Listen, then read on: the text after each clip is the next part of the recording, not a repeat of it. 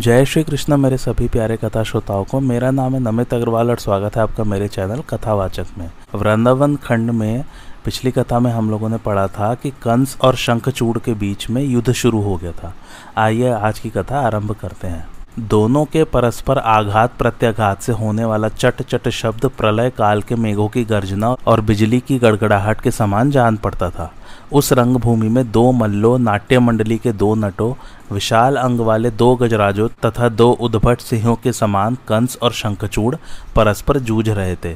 एक दूसरे को जीत लेने की इच्छा से जूझते हुए उन दोनों वीरों की गदाएँ आग की चिंगारियाँ बरसाती हुई परस्पर टकराकर चूर चूर हो गई। कंस ने अत्यंत कोप से भरे हुए यक्ष को मुक्के से मारा, तब शंखचूड़ ने भी कंस पर मुक्के से प्रहार किया। इस तरह मुक्का मुक्की करते हुए उन दोनों को सत्ताईस दिन बीत गए। दोनों में से किसी का बल छीड़ नहीं हुआ, दोनों ही एक दूसरे के पराक्रम से चकित थे। तदंतर दैत्यराज महाबली कंस ने शंखचूड़ को सहसा पकड़कर बलपूर्वक आकाश में फेंक दिया। वह सौ योजन ऊपर चला गया।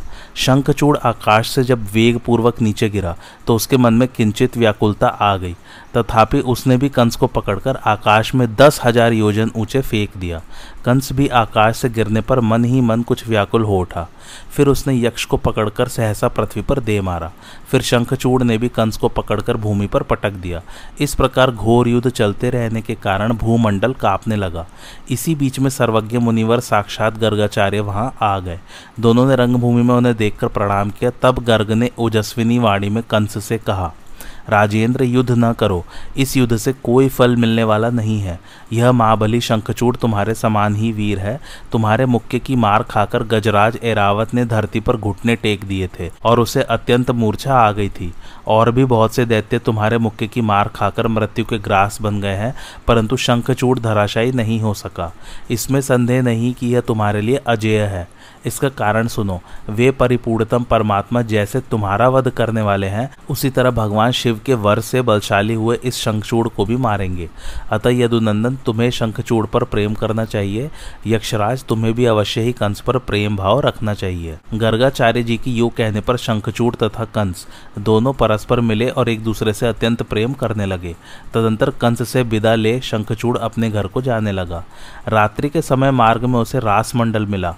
वहाँ ताल स्वर से युक्त मनोहर गान उसके कान में पड़ा। फिर उसने रास में श्री रासेश्वरी के साथ रासेश्वर श्री कृष्ण का दर्शन किया। उनकी बाई भुजा श्री राधा के कंधे पर सुशोभित थी। वे स्वेच्छानुसार अपने दाहिने पैर को टेढ़ा किए खड़े थे। हाथ में बंसी लिए मुख से सुंदर मंद हास की छटा छिटका रहे थे। उनके भ्रूमंडल पर राशि राशि कामदेव मोहित थे। व्रज सुंदरियों के युद्धपति व्रजेश्वर श्री कृष्ण कोटि कोटि छत्र चंवरों से सुसेवित थे। उन्हें अत्यंत कोमल शिशु जानकर शंखचूड़ ने गोपियों को हर ले जाने का विचार किया। शंखचूड़ का मुँह था बाघ के समान और शरीर का रंग था एकदम काला कलूटा। वह दस ताड़ के बराबर ऊँचा था और जीभ लपलपाकर जबड़े चाटता हुआ बड़ा भयंकर जान पड़ता था। उसे देखकर गोपांगनाएँ भय से थर्रा उठी और चारों ओर भागने लगी। इससे महान कोलाहल होने लगा। इस प्रकार शंखचूड़ के आते ही रास मंडल में हाहाकार मच गया। वह काम पीड़ित, दुष्ट यक्षराज शतचंद्रानना नाम वाली गोप सुंदरी को पकड़कर बिना किसी भय और आशंका के उत्तर दिशा की ओर दौड़ चला। शत चंद्रानना भय से व्याकुल हो कृष्ण कृष्ण पुकारती हुई रोने लगी। यह देख श्री कृष्ण अत्यंत कुपित हो शाल का वृक्ष हाथ में लिए उसके पीछे दौड़े। काल के समान दुर्जय श्री कृष्ण को पीछा करते देख यक्ष उस गोपी को छोड़कर भय से विवल हो प्राण बचाने की इच्छा से भागा। महादुष्ट शंखचूड़ भागकर जहाँ जा गया, वहाँ वहाँ श्री कृष्ण भी शाल वृक्ष हाथ में लिए अत्यंत रोषपूर्वक गए। हिमालय की घाटी में पहुंचकर उस यक्षराज ने भी एक शाल उखाड़ लिया और उनके सामने विशेषतः युद्ध की इच्छा से वह खड़ा हो गया। भगवान ने अपने बाहुबल से शंखचूड़ पर उस शाल वृक्ष को दे मारा। उसके आघात से शंखचूड़ आंधी के उखाड़े हुए पेड़ की भांति पृथ्वी पर गिर पड़ा। शंखचूड़ ने फिर उठकर भगवान श्री कृष्ण को मुक्के से मारा। मारकर वह दुष्ट यक्ष संपूर्ण दिशाओं को निनादित करता हुआ सहसा गरजने लगा। तब श्रीहरि ने उसे दोनों हाथों से पकड़ लिया और भुजाओं के बल से घुमाकर उसी तरह पृथ्वी पर पटक दिया, जैसे वायु उखाड़े हुए कमल को फेंक देती है। शंखचूड़ ने भी श्री कृष्ण को पकड़कर धरती पर दे मारा। जब इस प्रकार युद्ध चलने लगा, तब सारा भूमंडल काप उठा। तब माधव श्री कृष्ण ने मुक्के की मार से उसके सिर को धड़ से अलग कर दिया और उसकी चूड़ा मड़ी ले ली। ठीक उसी तरह जैसे कोई पुण्य आत्मा पुरुष कहीं से निधि प्राप्त कर लेता है। शंखचूड़ के शरीर से एक विशाल ज्योति निकली और दिग्मंडल को विद्योदित करती हुई व्रज में श्री कृष्ण सखा श्री दामा के भीतर विलीन हो गई। इस प्रकार शंखचूड़ का वध करके भगवान मधुसूदन हाथ में मणि लिए, फिर शीघ्र ही रासमंडल में आ गए। दीन वत्सल श्रीहरि ने वह मणि शतचंद्रानना को दे दी और पुनः समस्त गोपांगनाओं के साथ रास आरंभ किया। तदंतर गोपीगढ़ों के साथ यमुना तट का दृश्य देखते हुए श्याम सुंदर श्री कृष्ण रास विहार के लिए मनोहर वृंदावन में आए। श्रीहरि के वरदान से वृंदावन की औषधियाँ विलीन हो गई और वे सबकी सब व्रजांगना होकर एक युद्ध के रूप में संगठित हो रास गोष्ठी में सम्मिलित हो गई। लता रूपिणी गोपियों का समूह विचित्र कांति से सुशोभित था। उन सबके साथ वृंदावनेश्वर श्रीहरि वृंदावन में विहार करने लगे। कदम वृक्षों से आच्छादित कालिंदी के सुरम्य तट पर सब और शीतल, मंद, सुगंध वायु चलकर उस स्थान को सुगंधपूर्ण कर रही थी।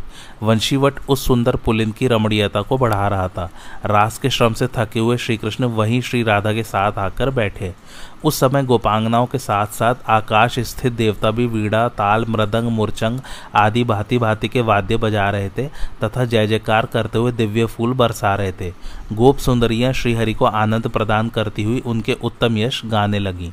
कदम वृक्षों के नीचे पृथक पृथक सभी गोपांगनाओं के साथ उनका क्रीड़ा विनोद चल रहा था। इस प्रकार राधा वल्लभ प्रभु श्याम सुंदर श्री कृष्णचंद्र के रास में जो एक विचित्र घटना हुई, उसे सुनो।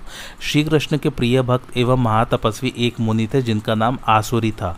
वे नारद गिरी पर श्रीहरि के ध्यान में तत्पर हो तपस्या करते थे।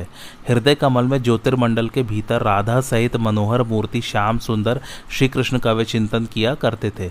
एक समय रात में जब मुनि ध्यान करने लगे, तब श्री कृष्ण उनके ध्यान में नहीं आए। उन्होंने बारंबार ध्यान लगाया, किंतु सफलता नहीं मिली। इससे वे महामुनि खिन्न हो गए।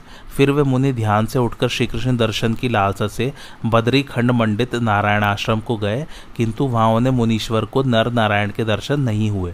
तब अत्यंत विस्मित हो वे ब्राह्मण देवता लोकालोक पर्वत पर गए, किंतु वहाँ सहस्त्र सिर वाले अनंत देव का भी उन्हें दर्शन नहीं हुआ।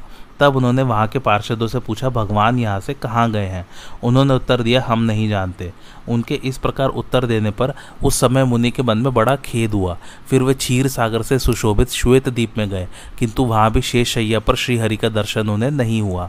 तब मुनि का चित्त और भी खिन हो गया। उनका मुख प्रेम से पुल के दिखाई देता था। उन्होंने पार्षदों से पूछा, भगवान यहाँ से कहाँ चले गए? पुनः वही उत्तर मिला, हम लोग नहीं जानते। उनके यो कहने पर मुनि भारी चिंता में पड़ गए और सोचने लगे, क्या करूँ, कहाँ जाओ कैसे श्रीहरि का दर्शन हो?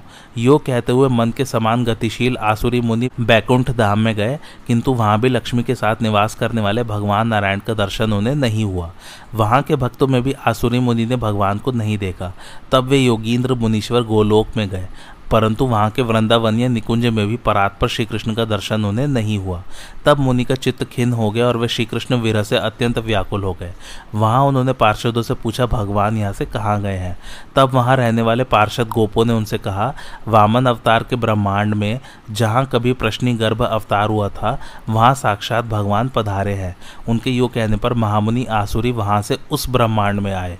श्रीहरि का दर्शन न होने से तीव्र गति से चलते हुए मुनि कैलाश पर्वत पर गए। वहाँ महादेव जी श्री कृष्ण के ध्यान में तत्पर होकर बैठे थे। उन्हें नमस्कार करके रात्रि में खिन्न चित्त हुए महामुनि ने पूछा, भगवान, मैंने सारा ब्रह्मांड इधर उधर छान डाला। भगवत दर्शन की इच्छा से बैकुंठ से लेकर गोलोक तक का चक्कर लगा आया, किंतु कहीं भी देवादि देव का दर्शन मुझे नहीं हुआ। सर्वज्ञ शिरोमणे, बताइए इस समय भगवान कहाँ हैं? महादेव जी बोले, आसुरे, तुम धन्य हो। ब्रह्मन, तुम श्री कृष्ण के निष्काम भक्तो मैं जानता हूँ तुमने श्री कृष्ण दर्शन की लालसा से महान क्लेश उठाया है। क्षीर सागर में रहने वाले हंस मुनि बड़े कष्ट में पड़ गए थे। उन्हें उस क्लेश से मुक्त करने के लिए जो बड़ी उतावली के साथ वहाँ गए थे, वे ही भगवान रसिक शेखर साक्षात श्री कृष्ण अभी अभी वृंदावन में आकर सखियों के साथ रास क्रीड़ा कर रहे हैं। आज उन देवेश्वर ने अपनी माया से छह महीने बराबर बड़ी रात बनाई है। मैं उसी रासोत्सव का दर्शन करने के लिए वहाँ जाऊँगा। तुम भी शीघ्र ही चलो, जिससे तुम्हारा मनोरथ पूर्ण हो जाए।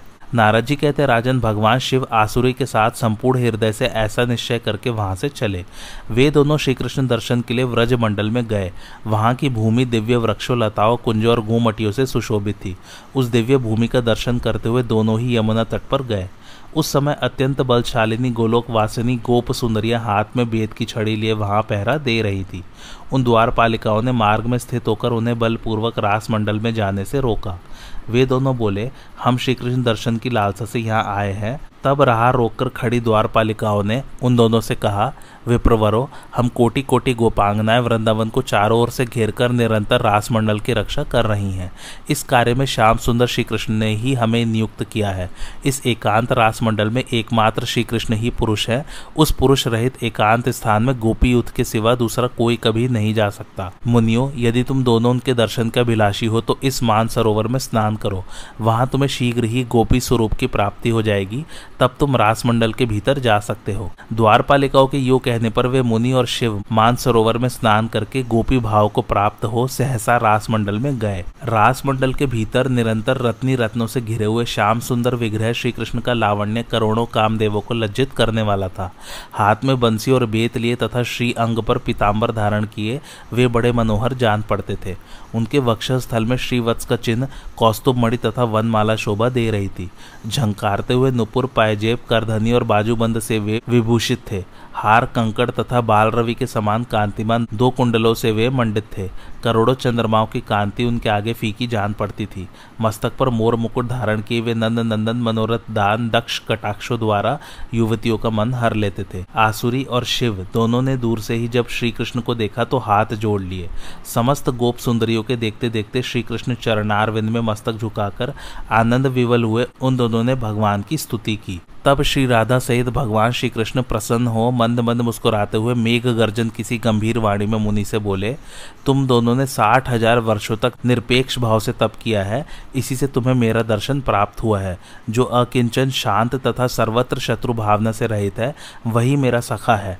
अतः तुम दोनों अपने मन के अनुसार अभीष्ट वर मांगो। शिव और आसुरी बोले, भूमन, आपको नमस्कार है। आप दोनों प्रिय प्रियतम के चरण कमलों की सनिधि में सदा ही वृंदावन के भीतर हमारा निवास हो। आपके चरण से भिन्न और कोई वर हमें नहीं रुचता है। अतः आप दोनों श्री हरि एवं श्री राधिका को हमारा साधन नमस्कार है। तब भगवान ने तथास्तु कहकर उनकी प्रार्थना स्वीकार कर ली। तभी से शिव और आसुरी मुनि मनोहर वृंदावन में वंशीवट के समीप रास मंडल से मंडित कालिंदी के निकटवर्ती पुलिन पर निकुंज के पास ही नित्य निवास करने लगे। तदंतर श्री कृष्ण जहाँ कमल पुष्पों के सौरभ युक्त पराग उड़ा रहे थे और भ्रमर मंडरा रहे थे, उस पद्माकार वन में गोपांगनाओं के साथ रास क्रीड़ा प्रारंभ की। उस समय श्री कृष्ण ने छह महीने की रात बनाई, परंतु उस रास लीला में सम्मिलित हुई गोपियों के लिए वह सुख और आमोद से पूर्ण रात्रि एक क्षण के समान बीत गई। उन सबके मनोरथ पूर्ण हो गए। अरुणोदय की वेला में वे सभी व्रज सुंदरिया झुंड की झुंड एक साथ होकर अपने घर को लौटी। श्री नंद नंदन साक्षात नंद मंदिर में चले गए और श्री व्रज भानु नंदनी तुरंत ही व्रज भानुपुर में जा पहुँची। इस प्रकार श्री कृष्णचंद्र का यह मनोहर रासोपाख्यान सुनाया गया जो समस्त पापों को हर लेने वाला पुण्यप्रद मनोरथ पूरक तथा मंगल का धाम है। साधारण लोगों को यह धर्म, अर्थ और काम प्रदान करता है तथा मुमुक्षु को मोक्ष देने वाला है। यह प्रसंग मैंने तुम्हारे सामने कहा, अब और क्या सुनना चाहते हो? राजा जनक ने पूछा, महामते देवर्षे, आप परावर वेत्ताओं में श्रेष्ठ है। अतः यह बताइए कि अघासुर आदि दैत्यों की ज्योति तो भगवान श्री कृष्ण में प्रविष्ट हुई थी, परंतु शंखचूड़ का तेज श्री दामा में लीन हुआ, इसका क्या कारण है? अहो श्री कृष्ण चंद्र का चरित्र अत्यंत अद्भुत है। नारद जी बोले, महामते नरेश, यह पूर्व काल में घटित गोलोक का वृत्तांत है, जिसे मैंने भगवान नारायण के मुख से सुना था। यह सर्व पाप हारी पुण्य प्रसंग तो मुझसे सुनो।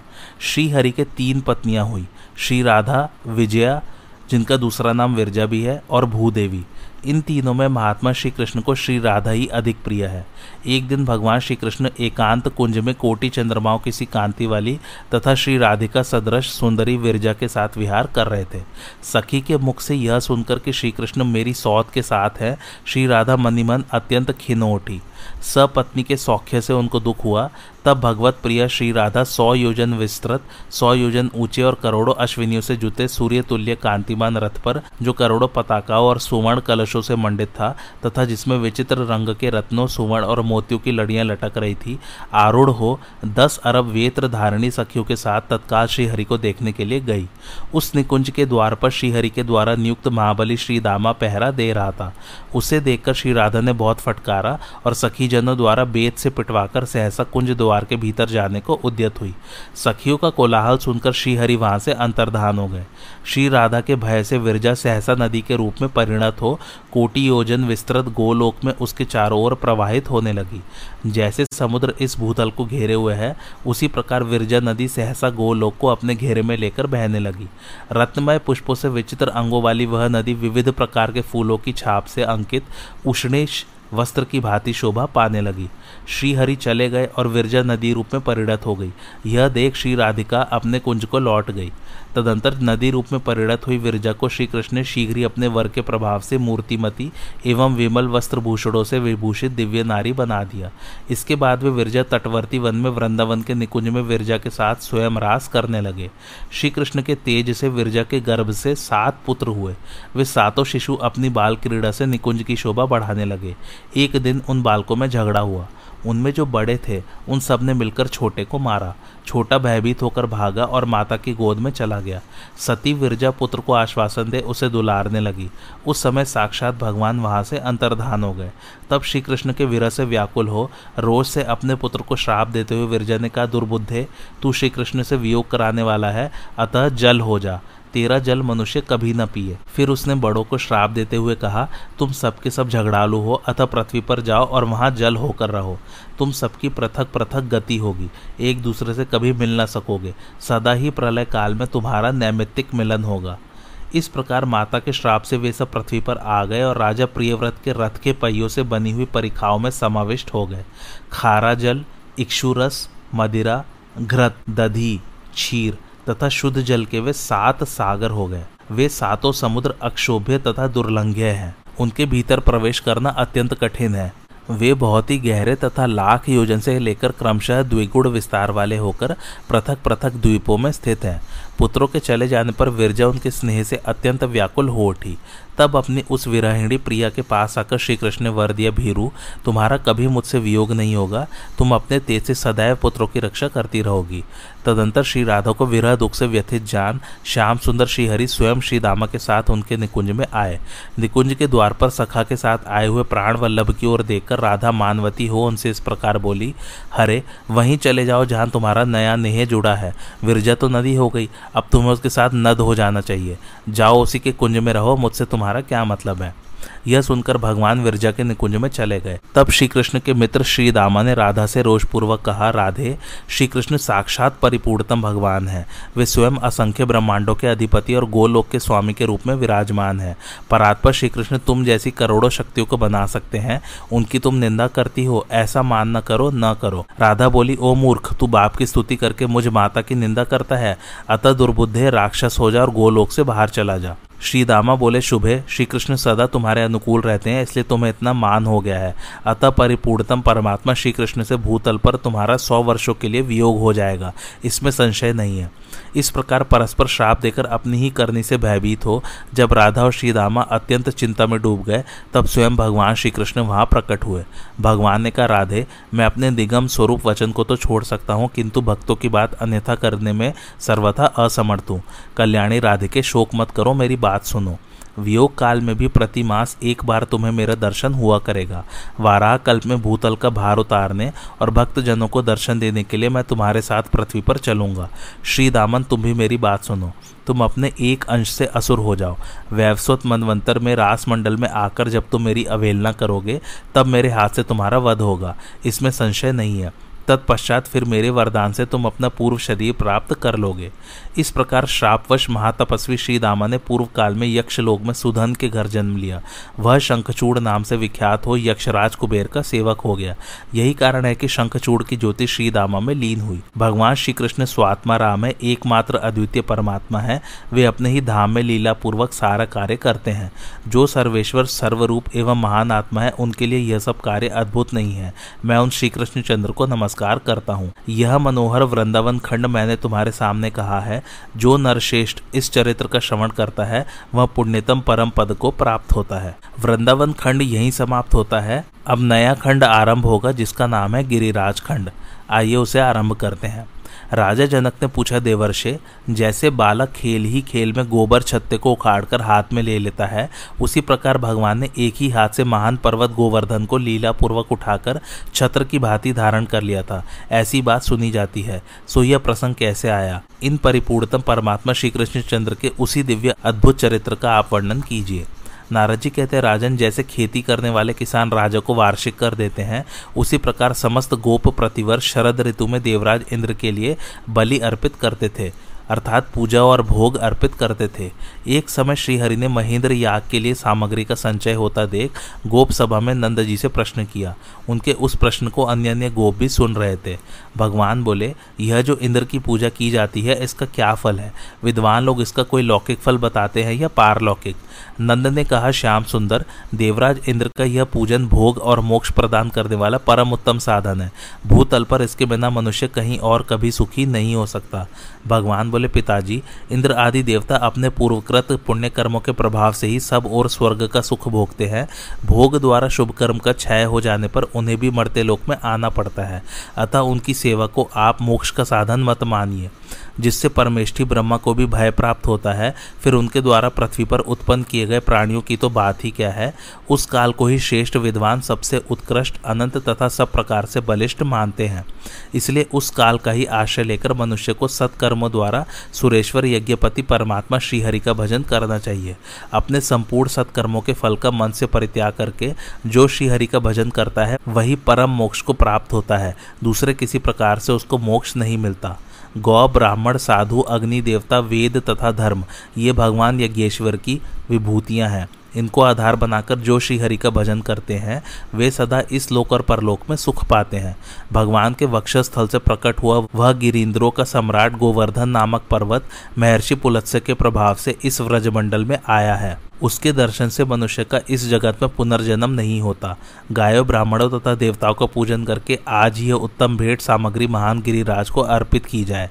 यह यज्ञ नहीं, यज्ञों का राजा है। यही मुझे प्रिय है। यदि आप यह काम नहीं करना चाहते तो जाइए, जैसी इच्छा हो वैसा कीजिए। नारद जी कहते हैं, राजन, उन गोपों में सनंद नामक एक बड़े बूढ़े गोप थे, जो बड़े नीति वेत्ता थे। उन्होंने अत्यंत प्रसन्न होकर नंद जी के सुनते हुए श्री कृष्ण से कहा, नंद नंदन तात तुम तो साक्षात ज्ञान की निधि हो। गिरिराज की पूजा किस विधि से करनी होगी, यह ठीक ठीक बताओ।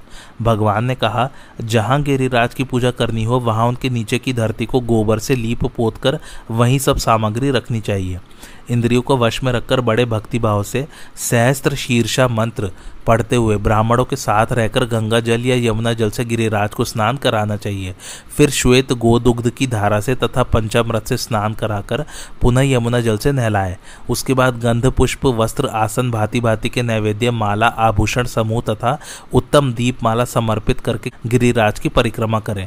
इसके बाद साष्टांग प्रणाम करके दोनों हाथ जोड़कर इस प्रकार कहे। जो श्री वृंदावन के अंग में अवस्थित तथा गोलोक के मुकुट है, पूर्ण ब्रह्मा परमात्मा के छत्र रूप उन गिरिराज गोवर्धन को हमारा बारंबार नमस्कार है। तदंतर पुष्पांजलि अर्पित करें। उसके बाद घंटा, झांझ और मृदंग आदि मधुर ध्वनि करने वाले बाजे बजाते हुए गिरिराज की आरती करें।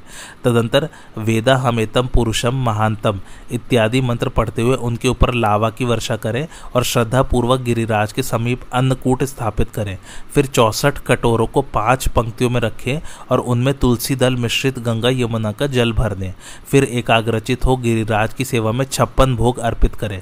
तत्पश्चात अग्नि में होम करके ब्राह्मणों की पूजा करें तथा गायों और देवताओं पर भी गंध पुष्प चढ़ाएँ। अंत में श्रेष्ठ ब्राह्मणों को सुगंधित मिष्ठान भोजन कराकर अन्य लोगों को यहाँ तक कि चंडाल भी छूटने न पाए उत्तम भोजन दे। इसके बाद गोपी और गोपों के समुदाय गायों के समान नृत्य करें, मंगल गीत गाए और जय जयकार करते हुए गोवर्धन पूजनोत्सव संपन्न करें। जहाँ गोवर्धन नहीं है, वहाँ गोवर्धन पूजा की क्या विधि है, यह सुनो। गोबर से गोवर्धन का बहुत ऊँचा आकार बनाए फिर उन्हें पुष्प समूहों, लता, जालों और सीकों से सुशोभित करके उसे ही गोवर्धन गिरी मानकर सदा भूतल पर मनुष्य को उसकी पूजा करनी चाहिए। यदि कोई गोवर्धन की शिला ले जाकर पूजन करना चाहे तो जितना बड़ा प्रस्तर ले जाए, उतना ही सुवर्ण उस पर्वत पर छोड़ दे। जो बिना सुवर्ण दिए वहाँ की शिला ले जाएगा, वह महारौरव नरक में पड़ेगा।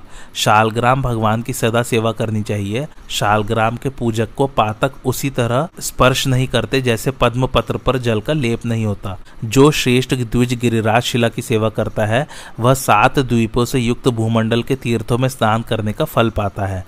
जो प्रतिवर्ष गिरिराज की महापूजा करता है, वह इस लोक में संपूर्ण सुख भोगकर परलोक में मोक्ष प्राप्त कर लेता है। नारद जी कहते हैं, साक्षात श्री नंद नंदन की यह बात सुनकर श्री नंद और सनंद आदि व्रजेश्वर गढ़ बड़े विस्मित हुए। फिर उन्होंने पहले का निश्चय त्याग कर श्री गिरिराज पूजन का आयोजन किया। नंदराज अपने दोनों पुत्र बलराम और श्री कृष्ण को तथा भेंट पूजा की सामग्री को लेकर यशोदा जी के साथ गिरिराज पूजन के लिए उत्कंठित हो प्रसन्नता पूर्वक गए। उनके साथ गर्ग जी भी थे। वे अपनी पत्नी के साथ बहुत ऊँचे ऊँचे विचित्र वर्ण रंगे हुए तथा सोने की सांकल धारण करने वाले हाथी पर आरूढ़ हो गायों के साथ गोवर्धन पर्वत के समीप गए। मानो इंद्राणी के साथ इंद्र एरावत पर आरूढ़ हो शरद ऋतु के श्वेत बादलों के साथ उपस्थित हुए थे। नंद, उपनंद और वृष भानुगढ़ अपने पुत्रों, पोतों और पत्नियों के साथ यज्ञ का सारा संभार लिए गिरिराज के पास आ पहुँचे। सहस्त्रों बाल रवि के दीप्ति से प्रकाशित शिविका में आरूढ़ हो, दिव्य रत्नों, वस्त्रों तथा रत्नमय आभूषणों से विभूषित श्री राधा सखी समुदाय के साथ वहाँ आकर उसी प्रकार सुशोभित हुई, जैसे शची, चकोरी और ब्रह्मरियों के साथ शोभा पाती हो। आज की कथा यहीं समाप्त होती। कैसी लगे आप लोग को मेरी कथा, मुझे कमेंट करके ज़रूर बताइए। और मेरे चैनल कथावाचक को लाइक, शेयर और सब्सक्राइब ज़रूर कीजिए। थैंक्स फॉर वॉचिंग, धन्यवाद।